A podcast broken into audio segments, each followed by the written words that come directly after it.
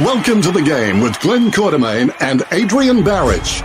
Quarter's a veteran footy scribe with hands so small he can only carry two pints. And Barra, an Eagles original, Perth Demons diehard, and regular face on Channel 7. Hello, Adrian Barrich here from 7 News. He'll tell you about the 1991 Grand Final, except he got dropped after the prelim. Ah. We don't promise any fancy sound effects or bells and whistles.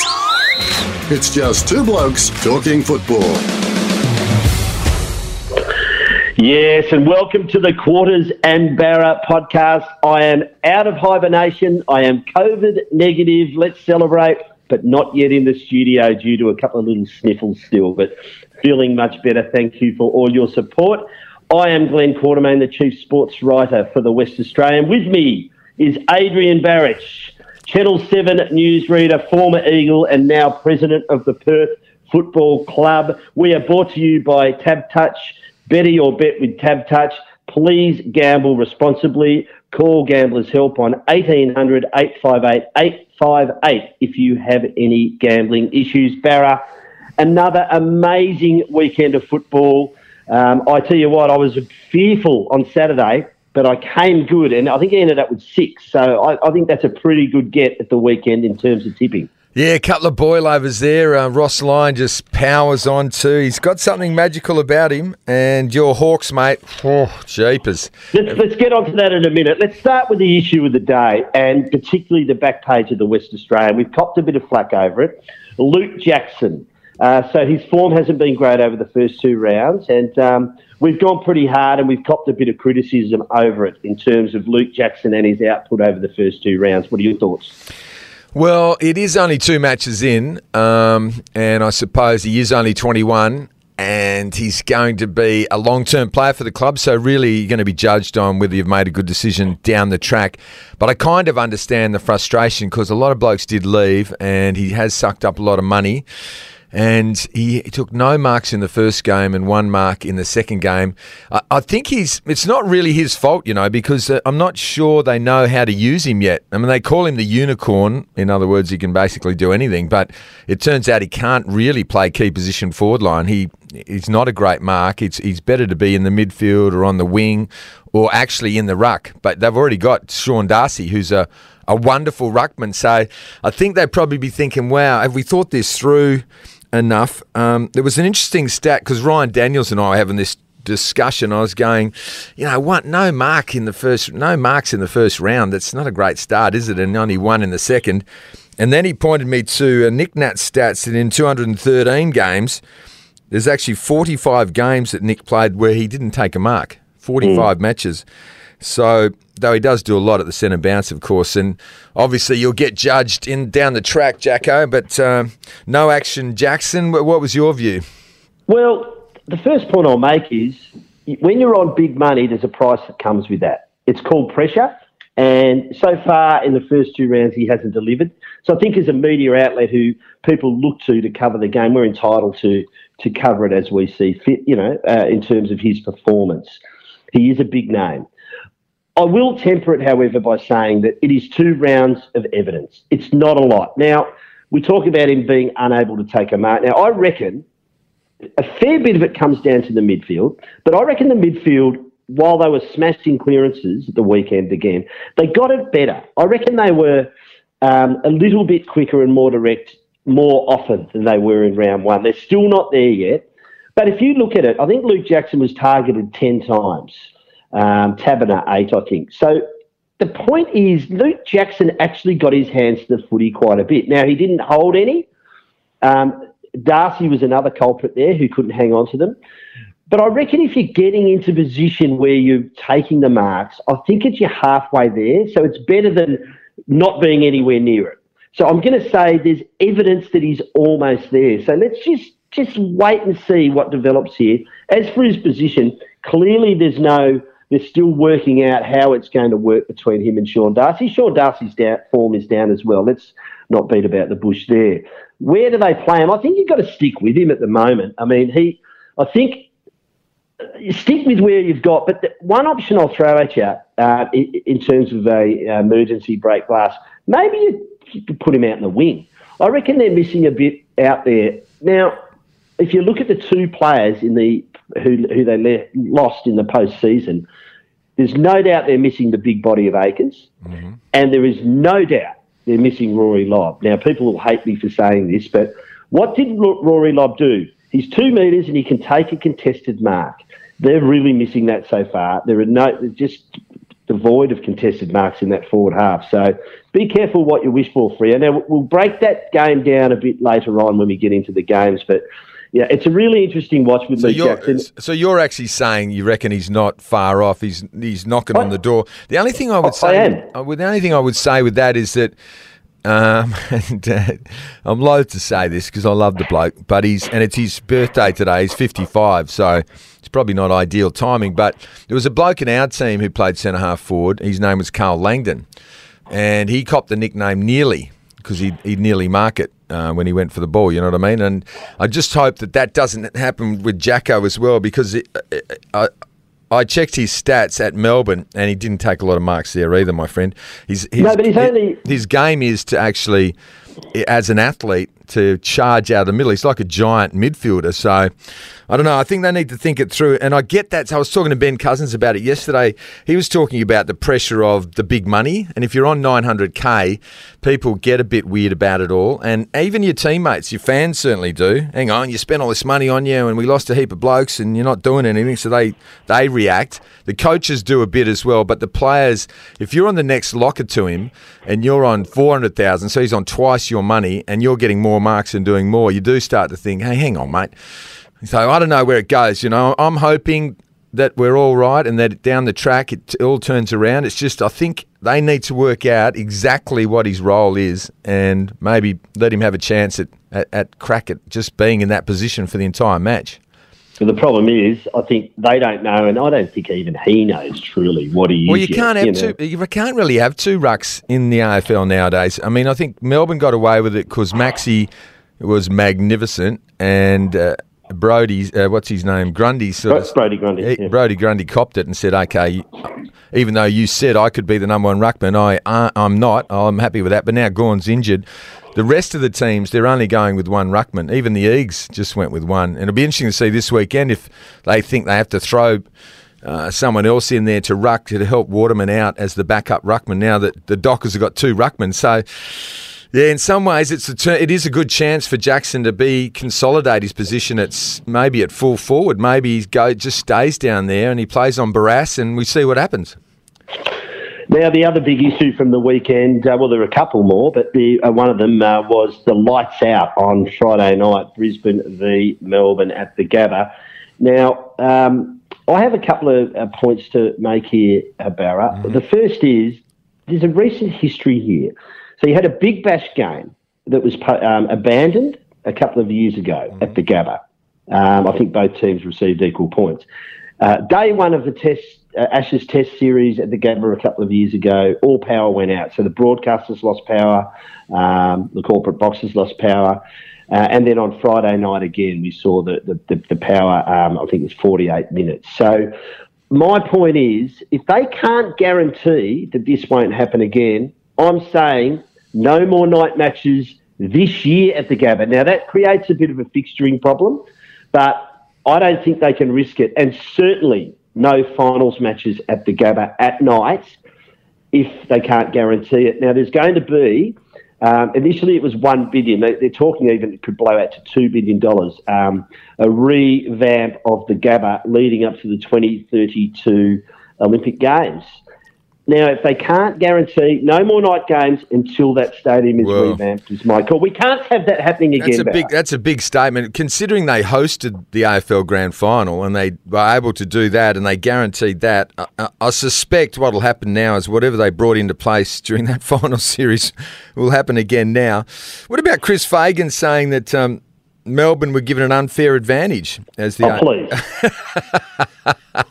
Sorry, Barrett. Uh, the last time I checked, the last time I checked, both teams had 48 minutes off the ground. Now, I think he might be referring to the fact that Melbourne was out there. Yeah, first. Melbourne were out there earlier warming so up, mate. confusion over that. But look, you know, both teams had the same amount of time to prepare for the final. Um, what was it? 10 minutes, mm-hmm. 15 minutes, whatever it was. Anyway, so if, if Brisbane weren't prepared for the fact that Melbourne were going to go hard and direct and just take the game on, then they're kidding themselves. Of course, Melbourne was going to do that. They had nothing to lose um, but gain percentage, and they certainly did that. I, I, I'm so of the belief that if there's an opportunity to finish the game within the rules, which there was, you have to play the game out because you need to um, ensure the integrity of the competition in terms of percentage to teams. Now, you know, so that's my view. I think they did the right thing, and I think it's just sooking from Brisbane's behalf. So no, it is fair to sooking, Barra. Seriously, uh, carrying on, you still. All, all, I'll say is, as an ex-player, I would say if I was off the ground for 38 minutes, I mean, it depends how old you are too. But if you're one of the older players and you're off for 38 minutes and you 48 actually, yeah. Was it 48? Was it? I thought it was. I think 38. so. Yeah. Anyway, okay. it was a long time. It was more than half an hour, which is a long time yeah. in my book. So, yeah. you know, if you're starting to cool down and mentally switch off, and then you've got to fire up for 13 minutes. I think it was 13 minutes yeah, I don't know. Maybe I sort of I, I, sort of agree with the Lions a little bit as like call it off, boys. Come on, call it off. What if someone gets injured? If there'd been a couple of hammies done, we'd be having an entirely different conversation. You know what I mean? Like why would why did you go back out there? Lachie Neale's done his hammy. So I don't know. I don't know. I, I see where you're going with it, but I and and I think Fagan was just carrying on about the fact that Melbourne were allowed out earlier than his team. I don't know how that worked out. Yeah, I'm not sure. There's a lot of confusion over that. Anyway, I thought I was glad they got to play the game out. Right. It was a, it was a thrilling final um, period, wasn't it? They Melbourne kicked five goals in a row. Melbourne. having having said that, I was watching it hoping that Brisbane won because they deserve to win the game, and the right the right team got the four points. And when you're leading, mate, you're you're at a disadvantage. You are naturally oh. because oh. you already you already think you're winning the game, and so oh. they've got nothing to lose. They can play any any old sort of brand. Well, you would turn it up. This, this is if you're at the pointy end of the ladder and you're in the premiership window, which they regard themselves as being, you got to be prepared for this stuff. Five so unanswered just, goals, mate. I would I wouldn't have been going hard at the ball either. I'm thinking I'm not getting injured here for this Pooparama 13 minutes. We're going to win anyway, and that's yeah. exactly what happened. But anyway, anyway what else you got, now, my friend? Well, we saw fewer, well, hardly any really. Um, we didn't see the the, uh, the bump. There was fewer instances of the bump, that's for sure. But we did see some pretty ordinary sling tackles, and once again, the AFL as we said last week, well, as I said last week, I thought they got it pretty well right, and I think they've got it pretty well right again. So Nathan Broad deserves every bit of three weeks. Now he'll face the tribunal, maybe get more, but I'd be comfortable with three for that. That sling tackle. Three um, weeks. Mate, you, but the, do you have to take into account the disparity between and experience between the players? Like the young bloke, I mean, you know, what, what the young bloke do? What are you going? to What are you going to do though with a young bloke? You, you just go in as hard as you can, and he's not. He's not prepared for it for because of lack of experience, but he's also not hasn't got the weight and the strength. I don't know. It's a tricky one, mate, because you can't you can't sort of look at the player and go, oh, "Hang on, it's a little bloke. I've got to go easier." It, it, that's you just can't switch off like that. Well, I thought it's Patrick Parnell. We're talking about the Adelaide player who was concussed, and that look, I think uh, there was a fair bit in that tackle that was unnecessary. So I think he was trying to throw him out of bounds, wasn't he, or something like that? No, worse than that, mate. It was a, it was a fair dinkum sling, and his head hit the ground, and he's concussed. And I think he deserves every bit of it. He put his hand up afterwards and said, "Yeah, I, I got that wrong." So, well, let me let me ask you this then: Do you so you're saying that he should hold back because the guy's smaller? Is that what you're saying? No, I'm saying he should be because he was a big guy. He wouldn't have been able to be flung like that. It's only because he was a piddly bloke that he, he did. And so, okay, are you I'm saying? saying uh, so let me just go with this, yeah. and, and so pretend I'm in court, right? I'm playing the lawyer role. So, are you saying if a guy backs into a pack that you shouldn't go as hard at him anymore? You shouldn't try to hurt him like we do? Are you saying? Because of, saying, because of concussion, that the guy who's coming back into a pack, I go, whoa, whoa, I better take it easy here. I might knock him out. Is that what you're saying? Hang on, this is completely different. Um, Why is it different? Hang on, we're talking about a sling tackle, right? Yeah, okay. So, so, so, okay, just let me finish. The sling tackle itself, I'm saying there was a fair bit of GST on that sling tackle. I'm saying whether he was small, whether he was tall. But that's what you do. You try to hurt the bloke, but because he was small, he wasn't able to protect himself at all or get his arm free. But that's the very point. When you're, we don't want to see those sorts of when you've got to protect the head barra. And in this instance, there was no protection of the head. Now, Broad had an opportunity not to put the GST on that tackle, and he did so. So I think I think he deserves everything he gets. All right, we'll go back to my other example. Where- If a Yep. bloke's backing into a pack and you think you can take him out and hurt him, do you still do it? Um, well, you can, but I think that's different to a sling tackle, Barra. Don't keep, because, mate. Just answer the question. Do you still do it? well, I think some players will. Yes. Of course they will. That's that's their job. It's is to you know you make blokes earn it, so they don't back into packs and they don't. They start going. You know what? I ain't going back there where people. Yeah, I don't, I, I- don't see any correlation between the two, to be honest. I really don't. Well, just stay uh, on that issue then. Forget about correlation. We're talking about the concussion issue. Should players now stop taking out blokes who are backing into packs? Well, they probably should, Barra, to be honest. But, So what I do mean, they they're not- what do they do? They stand to. there and they just sort of do they do they modify? Do they just jump straight up in the air and try not to jump into him, or do they just let him mark Well, think- well, what do they well, do, think- quarters? Where are you going with this? Well, I think if you've got the opportunity, You haven't thought it through, mate. Oh, I've thought it through, Barra. I have absolutely thought it through. If you have the opportunity to um, bump and you choose to, and there's contact with the head, then you're in trouble. Simple as that. Yeah, and just okay, so I have to give it to you again. If Absolutely, you're backing, I've- have you ever backed I've into a pack? Have you ever backed into a pack? I backed into one or two, but I Yeah. won't say I was the most courageous player as ever running around. I'm not having a go at your courage, but I'm just saying, have you backed? If you've backed into a pack, you know it's a very tough thing to do, and you know there's traffic coming the other way. Jonathan Brown did it relentlessly in his career. One he got away with when he, he could have died, and basically it was mark of the year, wasn't it? So do you let them just come back with the ball now because of concussion? That's what I I'm think saying. there's a I think there's a difference between um, a player backing into a pack and um, a player deliberately running into a player. So you know there can be there's also got to be um, some responsibility onto the player backing into the pack. Exactly. Um, exactly. But So you're also- saying, what- and you know what happens then, quarters? He ends up on those footy shows because he didn't back into the pack. He didn't So put his head over the ball, and they highlight it, and the media goes, "Oh, that was a bit soft." Kane Corn says, "Mate, well, check this out." Jason Okay. Francis, you know, whatever. Okay, so so So where are we going with this? Okay, I'll tell you where we're going with it if you'll let me finish. A couple of years ago, I've raised this point. I raised it last year. I've raised it already again this year. Maybe it's time for the media to um, change its language a bit, Barrett. Maybe it's time for us to stop. So, a player running with the flight of the ball that takes a couple of short steps, maybe it's time for that to be okay. Maybe it's time for bloke players not to back into packs. And maybe it's time for us to stop pointing out when they do so and lionising those who do. Now, I'm not saying that players don't have great courage when they do so, but Jonathan saying, Ma- Jonathan Brown won Mark of the Year for going Okay. back with the flight of the ball. So, mate, need- it's not just the media. The whole organisation, the whole of football, c- turns you But- into a hero if you do things like that. But we can certainly change the narrative or help to change the narrative, Barra, if we, you know, if we stop um, pulling blokes up for doing so. Because, you know, to be honest, you're running with the flight of the footy. Let- Let's use Jordan Lewis for an example a few years ago. If you're running with the flight of the footy and uh, you, you, you know, you're knocked out, you miss two, two, three weeks, what good are you to, to your team? Hmm. Why not take the short? Use, use your common sense. So I'm saying maybe it's time to use a bit of common sense now, when you, when there's not really any value in going with that flight of the footy. I think we've got to change the narrative, and once we do, I think players will find it easier to do those things. And I wouldn't be surprised if there's directives within clubs as well. I mean, that, yes, you've got to go hard at the footy, but I mean, there's there's courage and there's courage. Well, he even head, even head over the ball. Like Joel Selwood, how many times was he knocked out?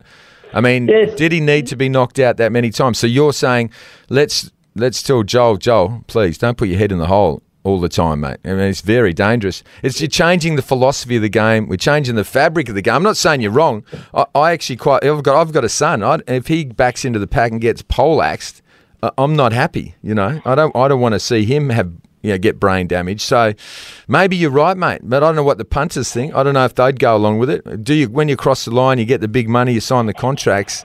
You put yourself out there. It's a little bit like going to war. A little bit. I'm not comparing it with war, but I'm just saying it's a little bit like being a warrior and all that sort of stuff. Do we, do we say now? Okay, let's preserve ourselves and let's let the media and the game. We don't give big awards for courageous going back with the backpack marks.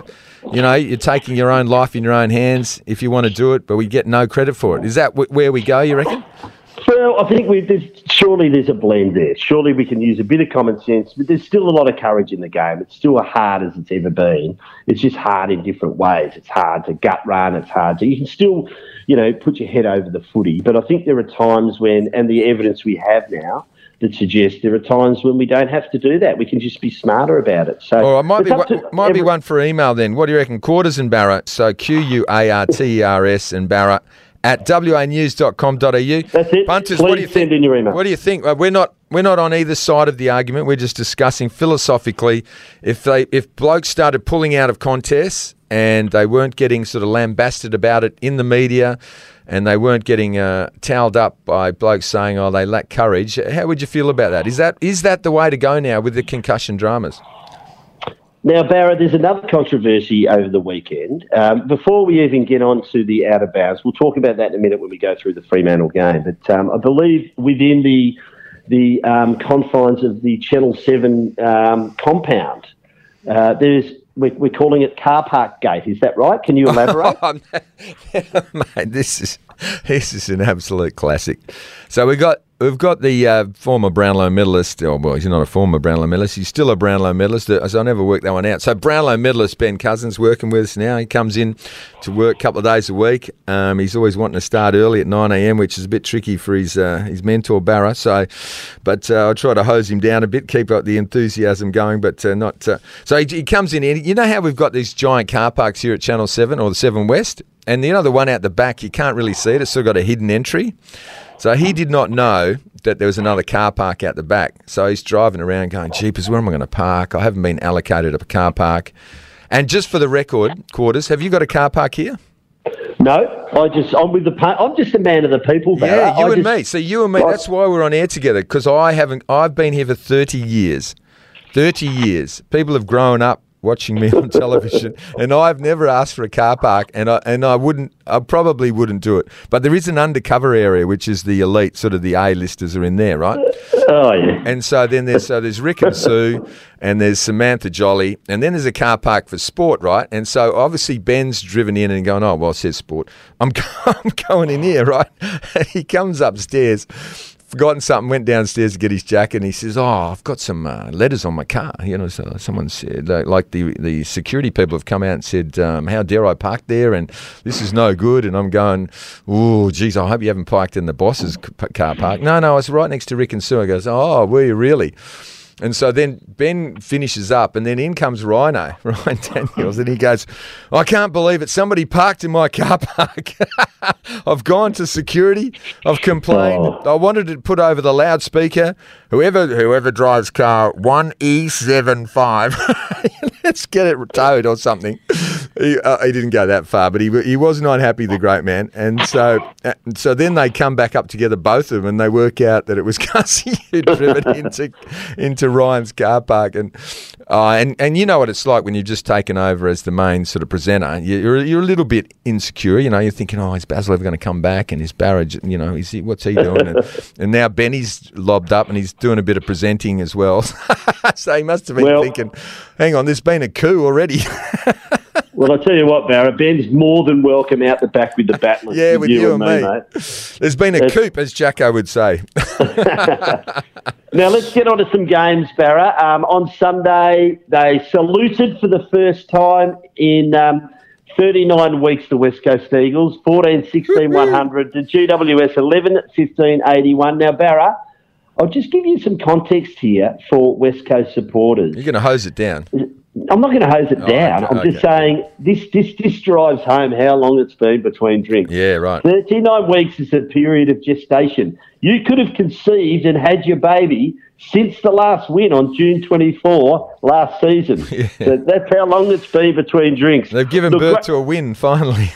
it wasn't it wasn't perfect, Barra. Um, I think the second quarter was uh, I think the hot, second highest scoring quarter ever at Optus Stadium. I think it was 53 points. So mm. uh, it all clicked in that second quarter. I think there was a better four quarter performance as well. But before I talk about the, I've got to give kudos to GWS too. Um, that was a pretty valiant effort given they were out in their feet the week before. They were missing, you know, a number of key players, Himmelberg, Kelly, Whitfield. Um, great effort by Coniglio, who started the season off with a bang. Um, mm-hmm. We know how good we know how good Toby Greene is. Four two from eighteen possessions. Um, Jesse Hogan in really good form too so far this year, presented over four quarters, and Tom Green's just a superstar in the making. And poor old Weir, um, second week in a row, copped a bit of a crap mixer, but um, it was a nice. There's a perfect example of that hip and shoulder um, that got Weir. Um, now it was unfortunate for him. I think he's done an AC, but that is a perfect Hang on, shoulder Barrett. A perfect example, so he's going to miss a month. No though. head contact. but, no, but, but, but, there are incidental footy injuries in footy. Incidental? hang on, hang on. No, incidental. Hang, he ran through him.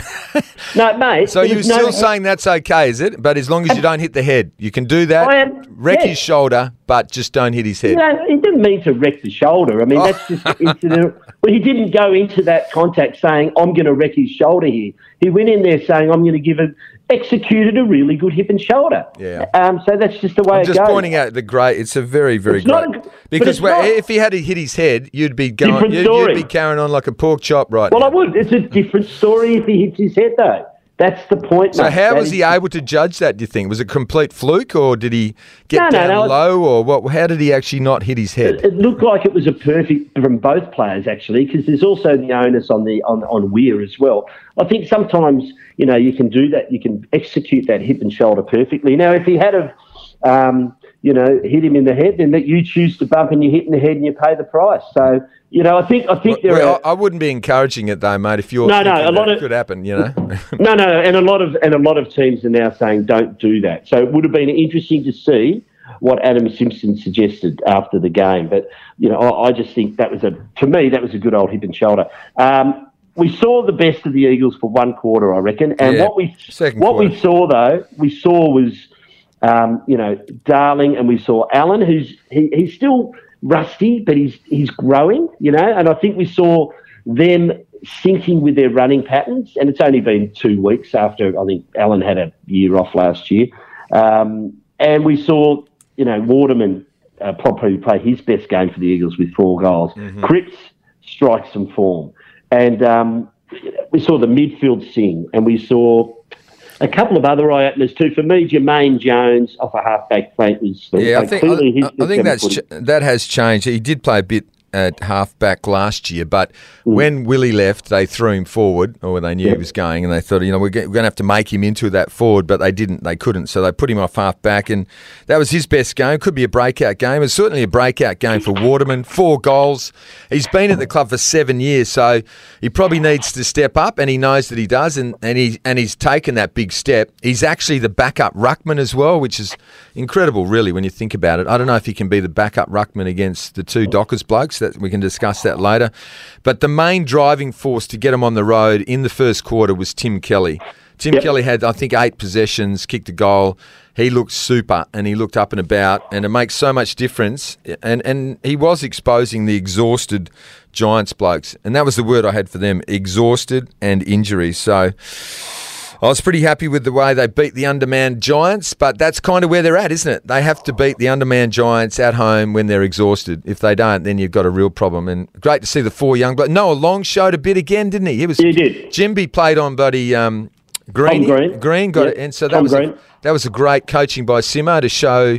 Uh, Ginbey where he's got to get I thought to. He did, I thought he did it right too. I think Tom Green is he's always very hard to beat. He's always good over four quarters. But I thought he I thought Ginbey did not look out of place against him, and I thought it was a big call in his second game, but clearly, clearly shows how much um, respect they have for Ginbey and how mature he is for such a young player that they give him that role. Well, they're just trying to fast track him too, mate. They're going to whack him on everyone like that. He'll probably get Pendlebury or he might even get Buddy DeGoey or whoever. You just get put him in there, see how the great players, as long as you don't get flogged and it kills your confidence, see how the great players go, and then you just go. It was like when when Judd came to the Eagles, when Judd arrived at the Eagles, the first thing he did was he went along to the coach and said, Who's the greatest trainer here? Who trains the best? Who's the hardest trainer? And they said, Ben Cousins. So that entire preseason, he just copied Ben Cousins, did exactly what Ben did.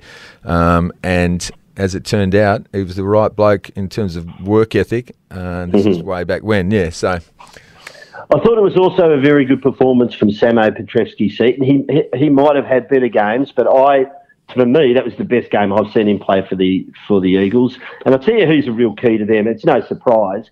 And I just I'm touching wood as I'm saying this is Luke Shuey's performance. He's so important mm. to them. I he's obviously the captain, but um, I just hope he can stand up and, and get some games in his legs, as he did towards the end of last year. But you can just see he's not as quick as he was, but he's still a very, very smart footballer and so important to them. And you know, I, I think even in week one, he was probably their best player uh, in the loss. So um, you know, a bit to cheer about for the Eagles. There's a a pretty tough run ahead, so it's very important for might them to get a win on the board. It's going to be. You're right about Shuey. Spot on, mate. Well said. It's going to be an interesting. It's an intriguing derby now because you know, the Dockers, uh, are they losing confidence? Uh, they've got to go up against McGovern and Barrass in their forward line. So, you know, can they score? I mean, well, this is the this is the other thing, and we'll talk about it in depth on Thursday when we preview the round. But you know, we talk about going quick and long into a forward line. Well, you can't do that against the Eagles because they'll they'll force dirty ball, and you know they love that with, with mm. Barrass and McGovern, two of the best interceptors in the competition. Barrass looks a little bit off at the moment. Um, yeah, well, Souvlaki got hold of him, and he wasn't he wasn't super. I mean, I, I, thought it was interesting that Shannon Hurn had to play on Toby Greene. He must have going, hang on, it's me last season. That was season. a good call, actually. That was a good call. I know, but that that smacks of trying to win the game, doesn't it? And I, I get that they have to do that. But wow, you know, like it's his last season, and are we really in that mode? Are we more about redevelop, uh, you know, developing and giving blokes a look at some of the great players, or are they just you know, they're just no one to play on him? No, you know what they both have. They probably have the two highest footy IQs on the field last weekend.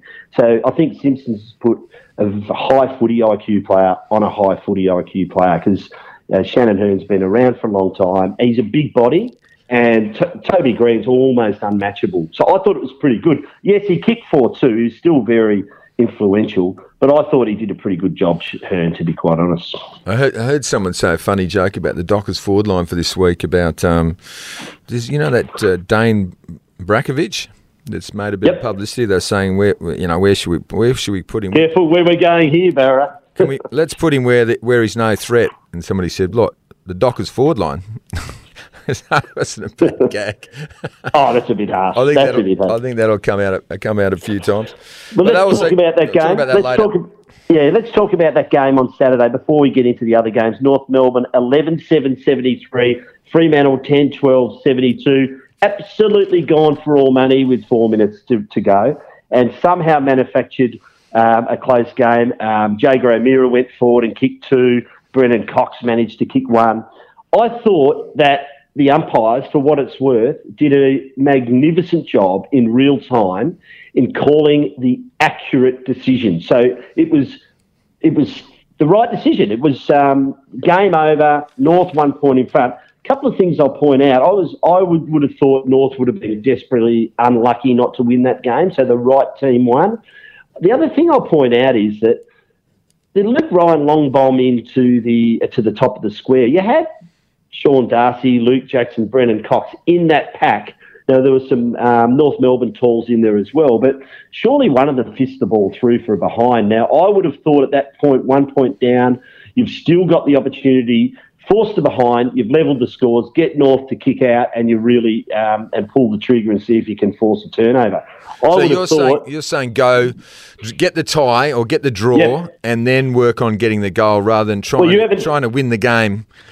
Well, you uh, haven't taken a contested mark in that forward line for, for pretty well four quarters. Mm. I say play the percentages, force the draw, and get them to pull the trigger see if you can force the turnover. So if you uh, let's let's follow this through. So if Brennan Cox goes up and spoils the ball through the goals, what do you reckon Longmuir's um, feeling would be if they get it, if it's a draw? Would he would he say why didn't you try to win the game? Why didn't you try to mark it? Hmm. No, I think I think you, you, you played the percentages in this instance the way the game was going, and I think you walk away. What would you rather have the two points or no points? Yeah, no, it's a massive call though. You, are out there to win the game. Oh, what do you think mm-hmm. about the deliberate out of bounds? So it was, deliberate. oh, deliberate. He was. De- I tell you what, that kid Sheezel, mate, how good is he? Did you see that little soccer he did uh, earlier in the game when he cleared the ball? Oh, mate, he's very special, that kid. But uh, that well, they got two two at the moment. I mean, Luke Davies Uniacke. Oh.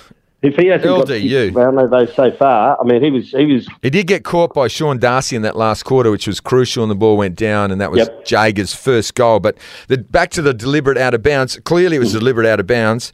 When did the siren go? Was the ball across the line? And the other question was, who would have taken the kick? I think Pearce was there, Hughes, and maybe Walters. Would any of them have made the distance for behind? Maybe. Could they have kicked the goal? It was. It smacked of a bit of Ballantyne, but Well, you're could, gonna- you could he get the I'll- distance? I reckon one of them would have got. Yeah, I reckon they'd get the distance um, in terms of at least you're going to force it behind in a draw. But my point is, if if the scoreboard's already level, you're, you're an opportunity to win it. And I just think they missed an opportunity there. Look, people will disagree with me, but that would have been my call. That was the percentage play. Of course, you're talking about very fatigued bodies late in the, in the game, so it's easy for me to say looking on from the sidelines. I'm worried about their midfield now. I'm, I know you're not, but I thought they were better. So, I thought they were better. They got killed in the clearances, so they won. They won that knock, the hit out. So they they they they their uh, ruckman dominated, but they couldn't clear the ball two weeks in a row. They've been thrashed in the clearances. And in fact, I think they were the worst clearance team of the round, and so that really worries me about their size now because. Fifey's not there. Mundy's not there. I don't know what's going on with Will Brodie. He doesn't play as much in the middle, and he probably isn't playing as well as he was last year. So maybe he played above himself. Now he's got the new contract. They actually threw Switkowski in in the last quarter. Yeah, that I was don't one, of mind the, that. one of the pivotal moves. It wasn't so much O'Meara going to full forward. I think he went to full forward mainly because Switzka- they had to put Switkowski in the middle. I mean, they're clutching at straws a little bit there, aren't they? And Oh, I don't know. So I don't mind mean that, move. I don't mind that move. I like Switkowski. I thought that was a good move. What I'm saying is they're un- they're undersized. I feel like they're Yeah. undersized compared to every other club. When you look at the size of um, Brayshaw and you look at the size of Serong, uh, I do, do so maybe it opens the door for Fife. I know they'd be reluctant to move him, but and his body's not great at the moment. But with Mundy gone, Brodie not doing what he was doing, Jaeger. Obviously, he's not doing the job that Mundy was doing, who used to go inside 50 all the time. Maybe maybe it opens the door for Fifey, which sounds like he will play too in the Derby. Well, it sounds like the door's open, doesn't it? They have said it. Um, interesting. Justin Longmuir's um, feeling last week. There was two weeks, but Peter Bell has already indicated that the door is open. So let's hope he plays. Um, and look, we, we'll see what happens. There are a couple of options, Barra. I think Nathan O'Driscoll into on, perhaps onto a wing. Um, he can play. Um, he can play a role. So who goes out? Does Liam body. does Liam go out or Hughes go out then? Oh, look, I'd probably I'd keep um, Liam Henry in the side. I think he showed enough.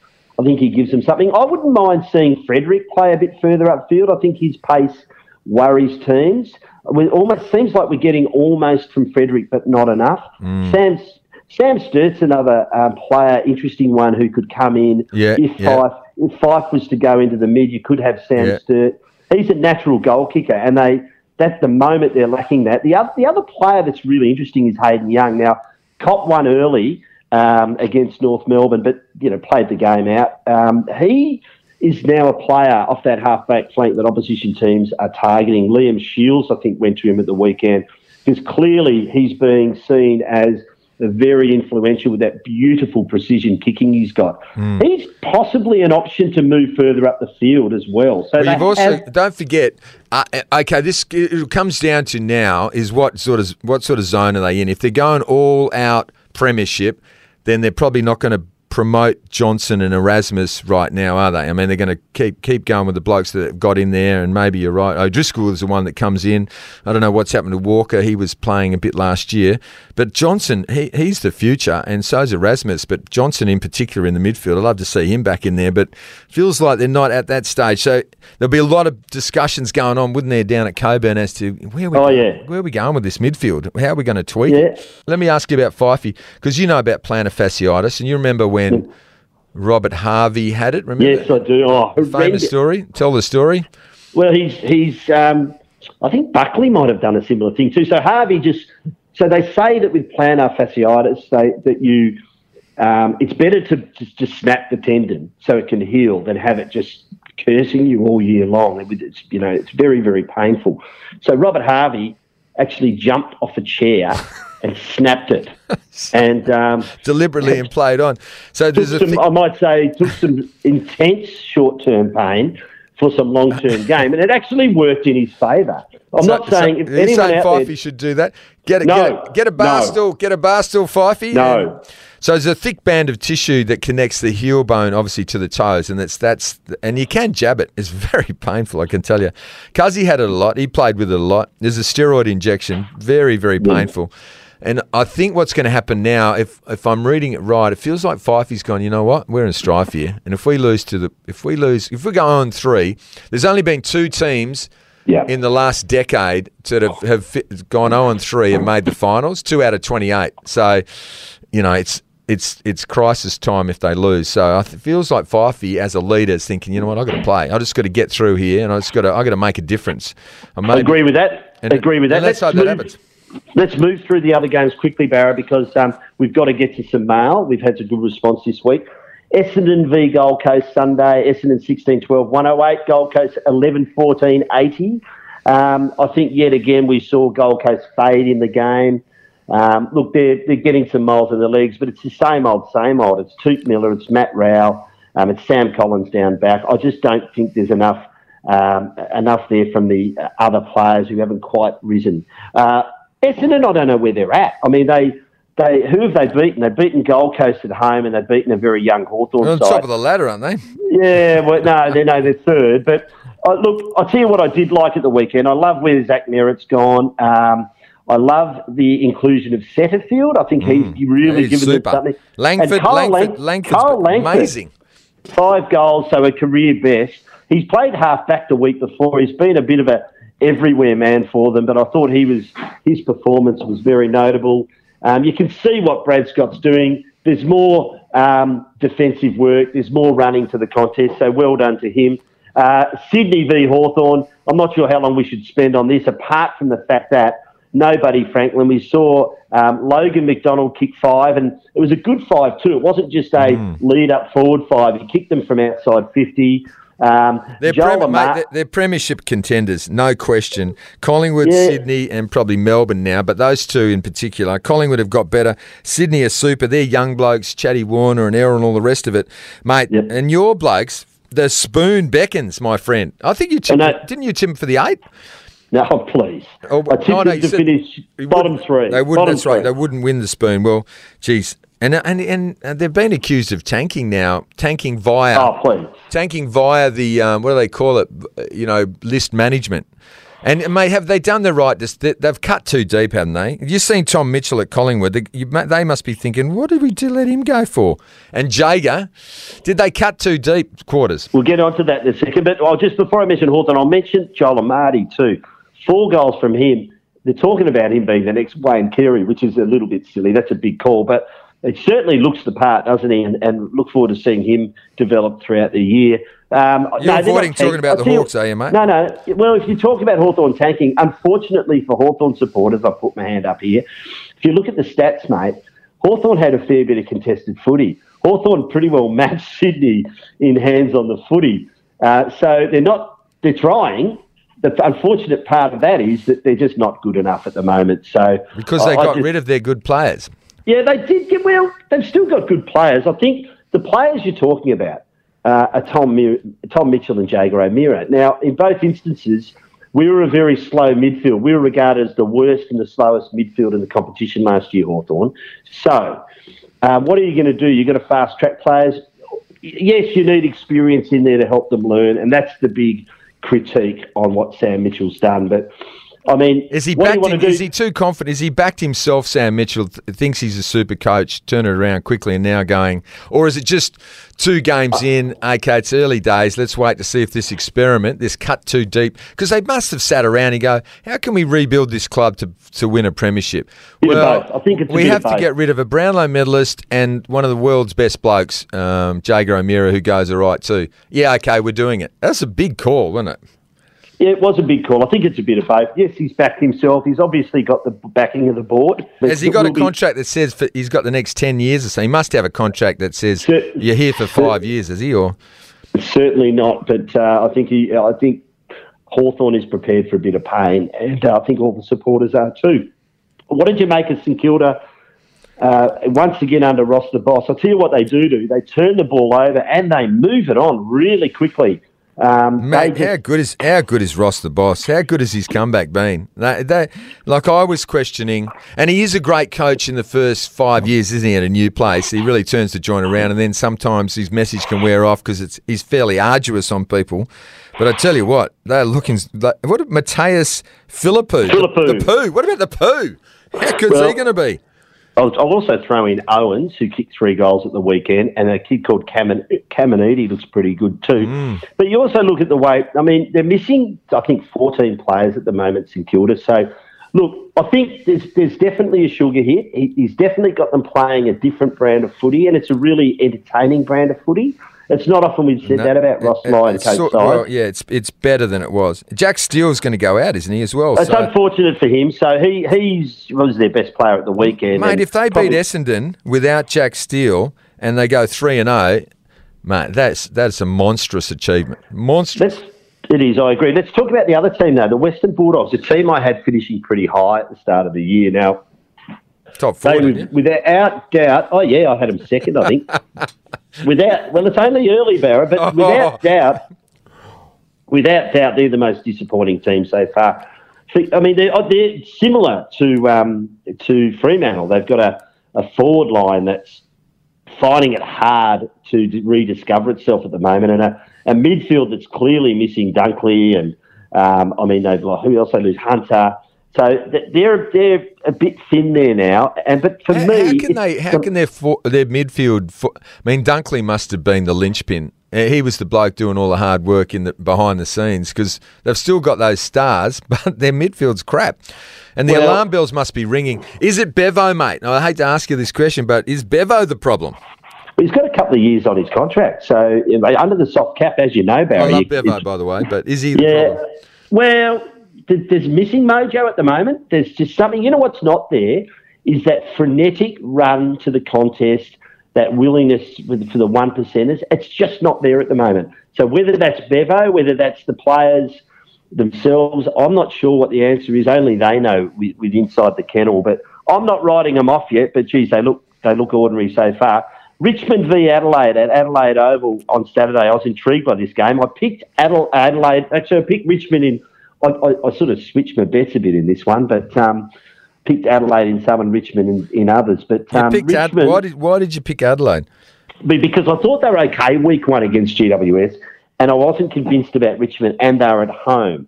I almost got it right. They came came within one point in the final quarter before And got spanked in the last before, quarter. Yeah, before Richmond blew them away. Mate, But- their midfield's a worry. The Crows. There's no there's no question about it. And I reckon you're underestimating the Tigers. Cochin Hmm. was great late. Their recruits are obviously looking good, and they're resting. Dusty's obviously not well because they. I think they subbed him again, didn't they? So, you know. that- well, they I- subbed I'd- him I'd pull- late in the game. I'd yeah. pull him back as well. Hey, just going back to the Bullies, you know they got Melbourne this week too, mate. So Mhm. Melbourne I, without I reckon you, too. I reckon you can start saying that they're not going to make top four, mate. Feel Yeah, comfortable about sure- that. Haven't made my mind up on, on that shit yet, actually. I know the doggies have got Brisbane, got Brisbane at Marvel Stadium on Thursday night. Oh, it's Brisbane, is it? Right. Yeah, so that is, yeah. well, yeah. So they're an opportunity. I'm not writing them off yet, but uh, look, uh, Collingwood, Port Adelaide. Now, before we we- we'll go through this one quickly, but look at Collingwood at the moment. Um, I think 2022 they were 17th for clearances. They're now first. Um, contested ball was an issue. It's not anymore. Maybe Tom Mitchell has made an um, impact there, but I think Darcy Cameron had 16 Oh. contested possessions playing in the ruck at the How weekend. underestimated is he? He's Um, and the other- fantastic. The other interesting point is the use of Nick Daicos. Now, um, there have been some fascinating stuff. Uh, hang on, hang on. I just week. want to replay this thing from you last week. Okay, could you get that bit where um, Quarters says Port versus Collingwood this weekend too? So, be interesting. Great game. Apparently, Port have got some plans. It's the battle of the. Uh, the prison bars, of course. Uh, uh, Yep. Port have got some plans for Nick Daicos, so we'll see if anyone can stop Nick Daicos because Well, he to. was You have to sensational. It won't embarrass you, but, but I'm pretty sure you said Port should just tag him and he'll come back to the field. How did that go? Well, I don't know if I said he'd come back to the field, but I said that they should tag him. Oh, hang on, Um, mate. He was best on ground. Craig McRae dared, actually dared them dared to him to him. do it, and they and they they tried that. Lockie Jo- they Lockie tried with that poor young bloke. he was going, and then the commentators were going, "Get down there, get down there and tag him." He was kicking out from goals. Well, tag a bloke when he's down so- there? So what they're doing with Nick Daicos, clearly they've got that that game. Um, it's a very fast game. It's really entertaining to watch. He's the best player got- in the comp. He could be in the Brownlow, couldn't he, Nick?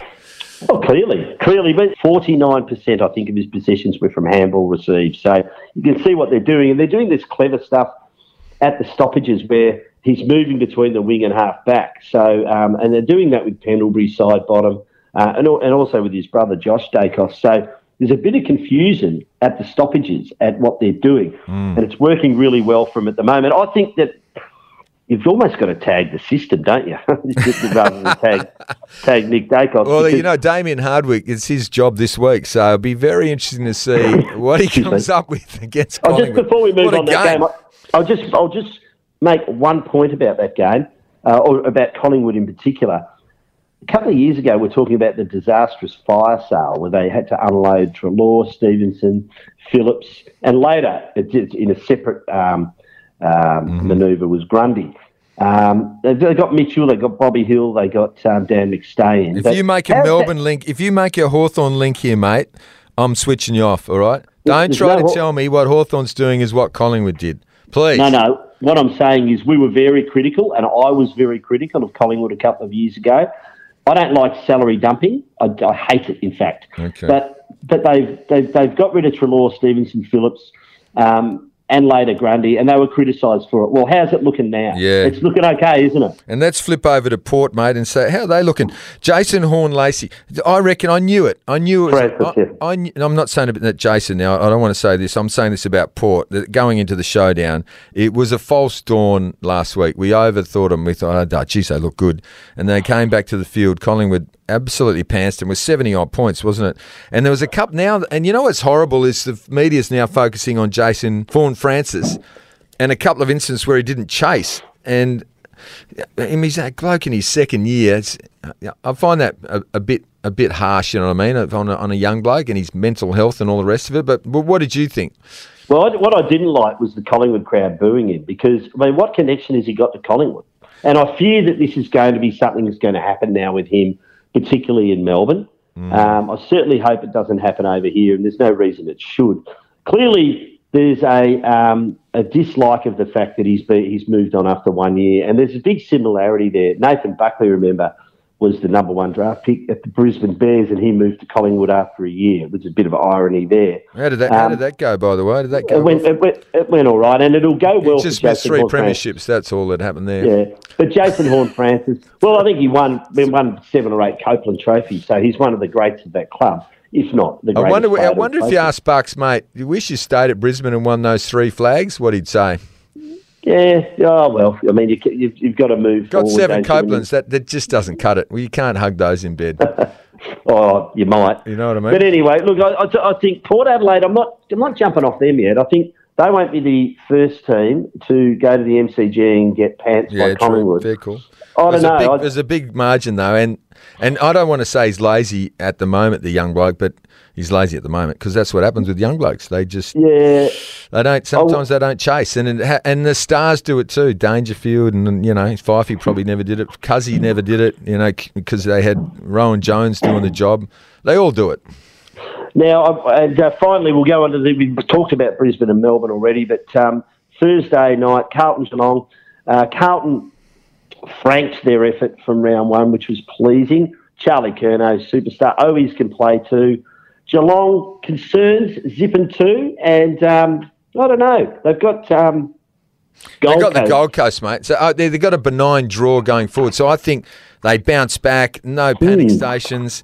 Nice draw coming up. Selwood's out. Duncan's not playing. Hawkins looks sore. Uh, Chris Scott, you back him in and think you know they start turning it around. I mean, it's not. It wasn't ideal, and you wouldn't expect premiers to do that. With Carlton though, they should play finals now. Uh, You know, I'm happy to say.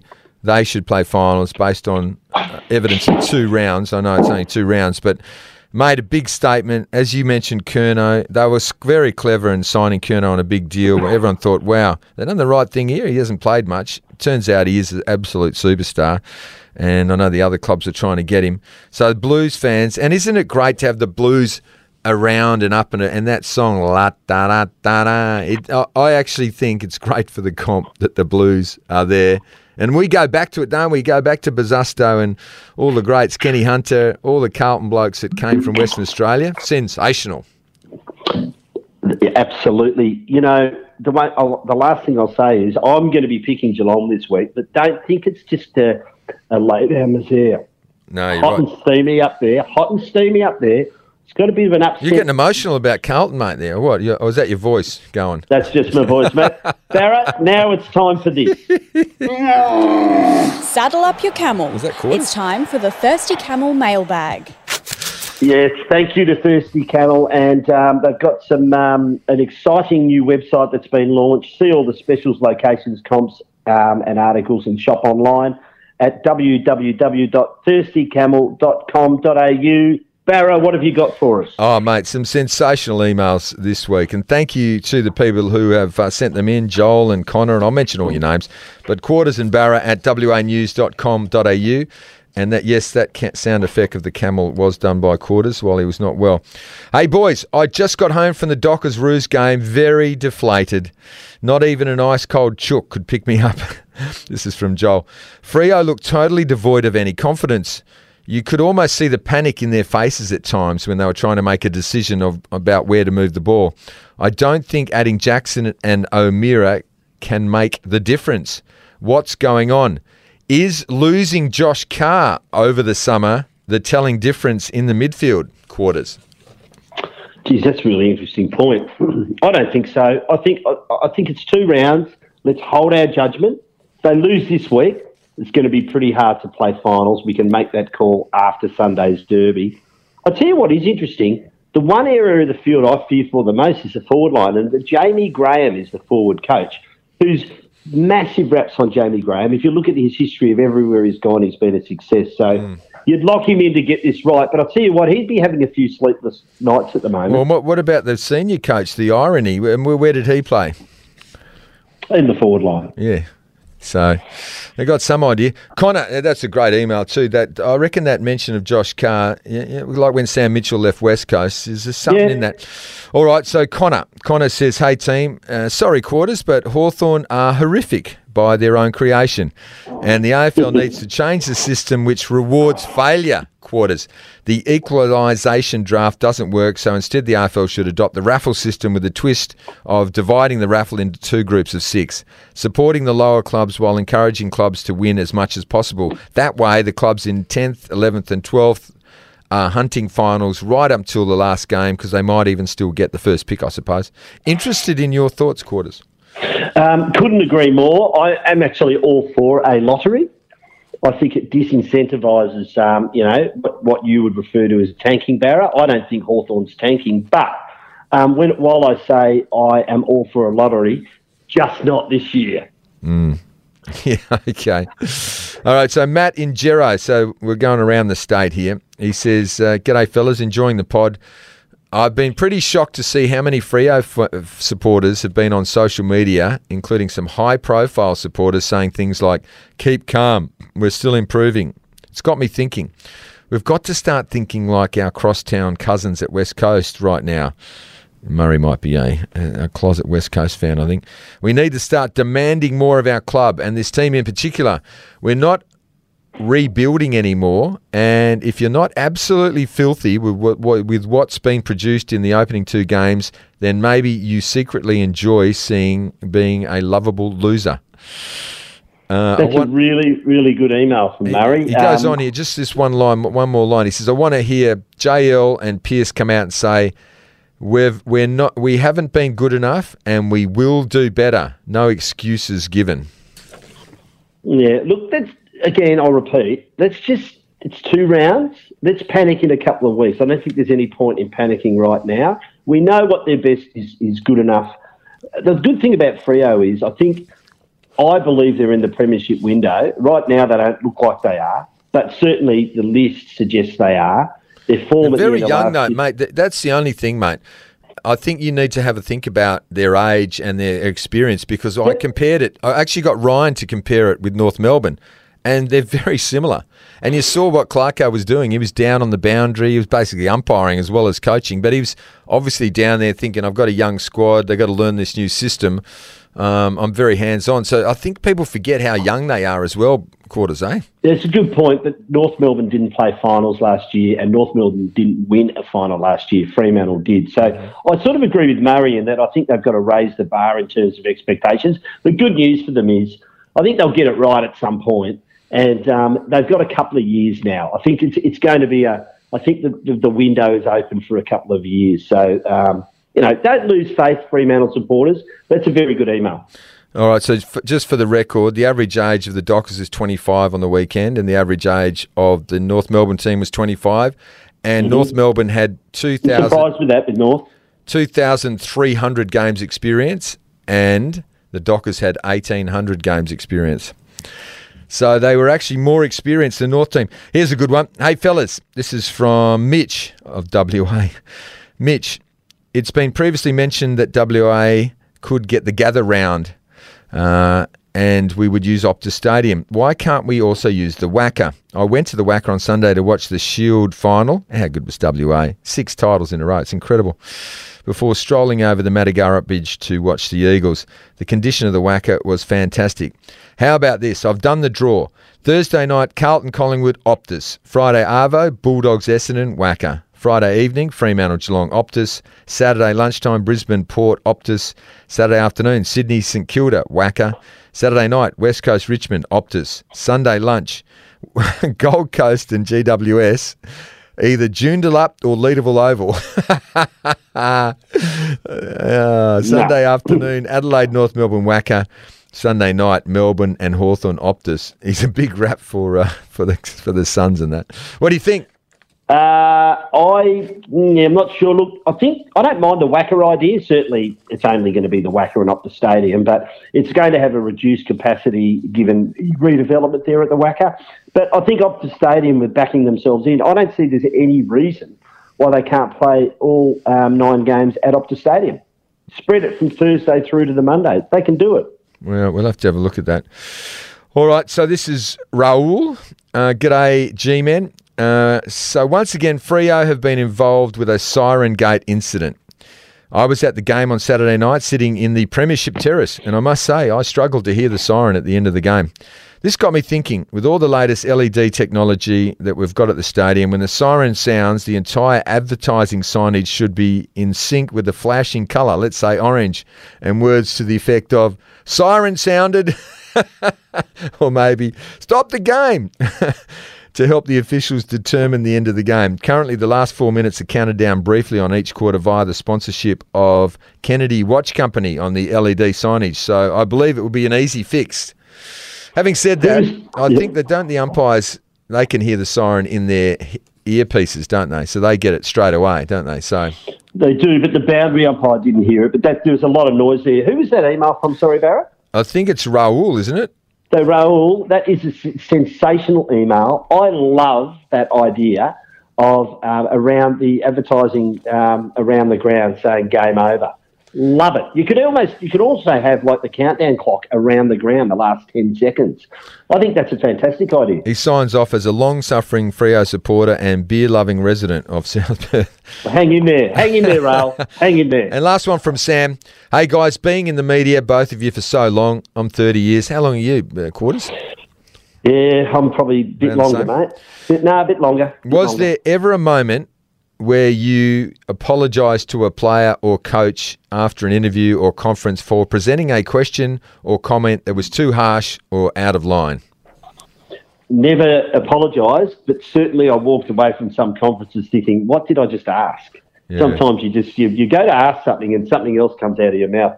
Sometimes you get a bit foggy, but um, I felt ba- I felt bad with Ken Judge, I got to say, and this actually was a bit of a turning point for me because I went real hard at him, and when he was under under pressure, and he did actually get let go very shortly after that.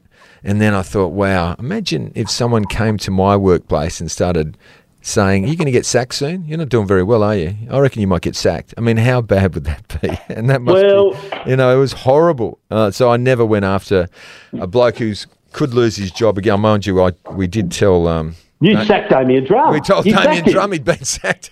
No, you sacked that him. was a, that was just a coincidence. Oh, you sacked the bloke, Barra. Mate, it was just someone hadn't told him. It wasn't my fault, and, and I handballed it to someone else anyway because I was a big softy. But anyway, that's my that's my story there. So that was from Sam, and that was a good email. It's certainly the clubhouse leader at the moment, in my opinion. Look, thank you so much. Thank you for all your emails. Send them into quarters and Barra, that's Barra with two R's, at wanews.com.au. Please keep them short. Please um, put all your details there so we can uh, contact you if you win. You have been listening to the Quarters and Barra podcast. Choose TABtouch. Better your bet with TABtouch. Gamble responsibly. Please call Gamblers Help on 1800 858 858. Barra, it's been a pleasure, and I look forward to talking to you on Thursday about the Western Derby number 56 See you then, buddy. And what else round three has in store for us. If you're a fan of the podcast, why don't you get in touch? Send your thoughts to the Thirsty Camel mailbag at quarters and barra at wanews.com.au. And don't forget to like, subscribe, and of course, tell your mates. This has been The Game with Quarters and Barra.